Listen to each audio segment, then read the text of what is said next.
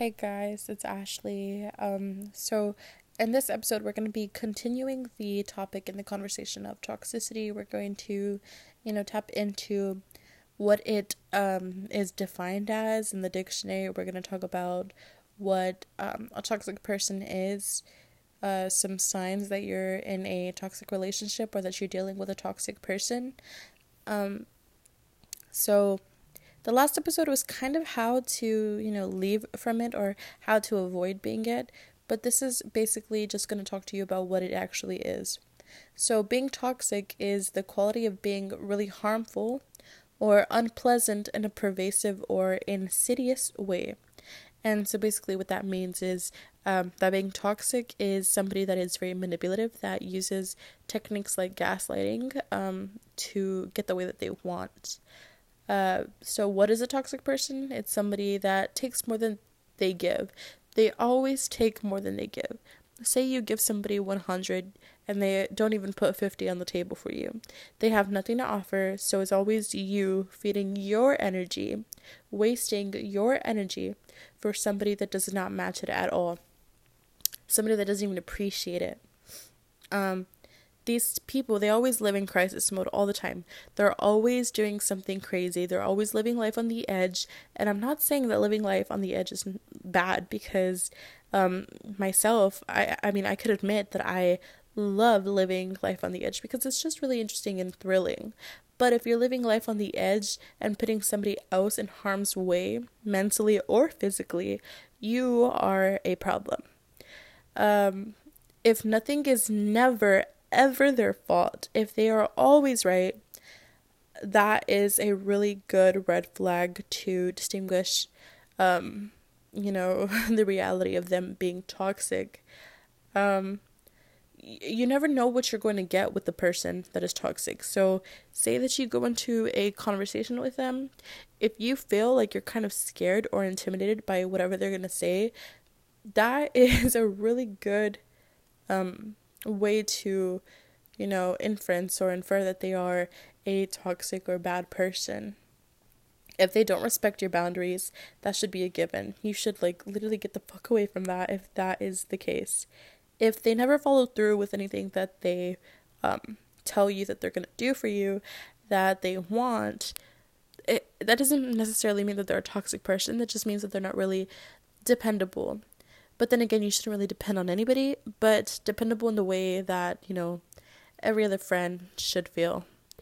If they lie about things that don't matter, if they are impulsive liars, they're going to lie about everything. They're going to lie to get anything they want. They're going to lie to you. They're going to hurt you. They're going to manipulate you. They're going to gaslight you.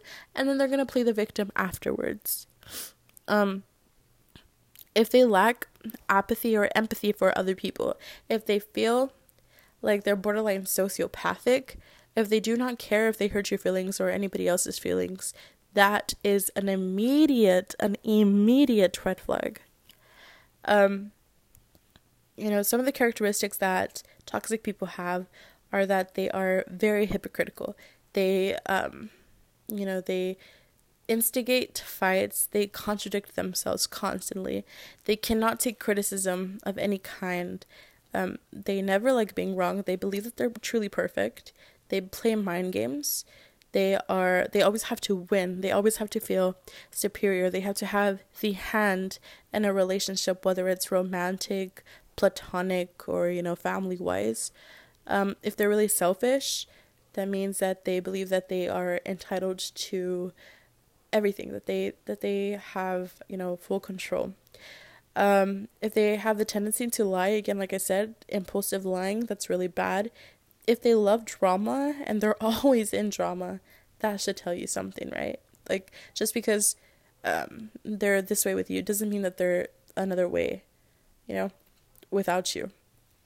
If they are always in drama, more than likely the drama's gonna follow them. And being in drama comes with karma. So the karma's going to follow them and essentially you too if you're still in their life. If they lack healthy boundaries and don't respect themselves, it's either that or they overly respect themselves. They believe that they are a god. They have the god complex to extremes. That is terrible. That is bad. And I know all of these little characteristics sound like just a shitty person. So don't get toxicity confused with a shitty person. But most of the time, like the majority of the time, shitty people are toxic, right? Okay. If they're bullies, literal bullies, and I know that bully is kind of a juvenile word and term, but if they love picking on you, they love making you feel less than them, they are bad and they are toxic and you need to get rid of them right away. If they are overly jealous of things, that is crazy. Jealousy is so powerful. Jealousy is addicting because a lot of people feel the need to feel jealous. They have... Okay, so the reason why I say that it's addicting is because I know so many people that go out of their way to look for things on social media or to lurk through, privacy from the other person in order to find something that's going to hurt them. And most of the time it's going to hurt them because they're trying to find something that they can use. So people like that, that's really bad. That's really toxic. That's not cute behavior. It's only going to hurt you in the end. And I just don't get why people do it. In a relationship, any relationship of any kind, if you feel drained and depressed after talking to them, why don't you leave them? Like, that is one of the red flags. But I mean, if you feel that already, why do you still stay? If it's always about that person and just that person only, they are fucking narcissistic. And if the rest of the toxic qualities amounts to the amount of narcissism, it can often lead to sociopathic people and sociopathic behaviors. If the person is not supportive, if they lack trust and communication, that is really important. If they don't communicate with you, why are you putting yourself through that pain? Why are you putting yourself through that situation? It's like you're arguing with a wall. Do you like that? Like, I don't get why people put themselves through that. If they are constantly negative, they have nothing but negative energy. When you're trying to be a better person for this way or that way, or if you're trying to better yourself as an overall human being, and they're always negative towards it, that means that they have some type of connotation in regards to, jealousy or hatred, pure hatred, or just, I don't get it. I really don't get it.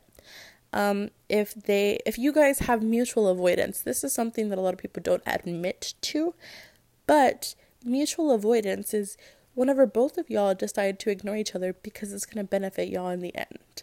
That is crazy. That is toxic relationship to extreme. And I can admit that I've done that before.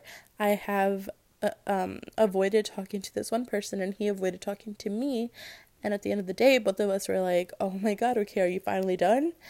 And it's a cycle that keeps happening. It's a pattern, and we just never get out of it. And then you're stuck there in a toxic relationship because somebody has an ego that is way too high, and the other person has an ego that is almost as high or equally as high, and it does not work.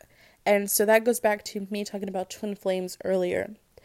If the person brings out the worst in you, just throw them away. Just throw them away mentally, not physically. I hope not. But, mentally and emotionally, let go of them. Detach from them. You do not need that energy to mix with yours. If they continuously disrespect you, obviously that's like another given. Like, just get away, leave them. You don't need that. That's not love. Love is reciprocated. You cannot be in love with somebody that does not love you. That is pure infatuation at that point. Love itself, the term, means an exchange. It's an exchange. It's reciprocated. It's a feeling, of euphoria on both ends, not just one person. If it's just one person loving the other person, it's either obsession or just infatuation, because you cannot. It's impossible. It's impossible.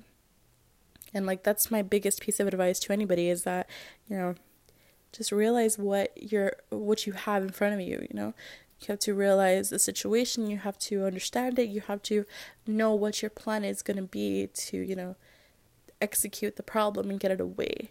So that's all that I have to say for toxic relationships for now. We're going to have different segments and different episodes where Hillary is going to be with me giving her, feedback and her side, because I know that this was kind of more on my one-sided opinion. So I want Hillary to touch this in our next episode. So we'll have this extensive, little gap.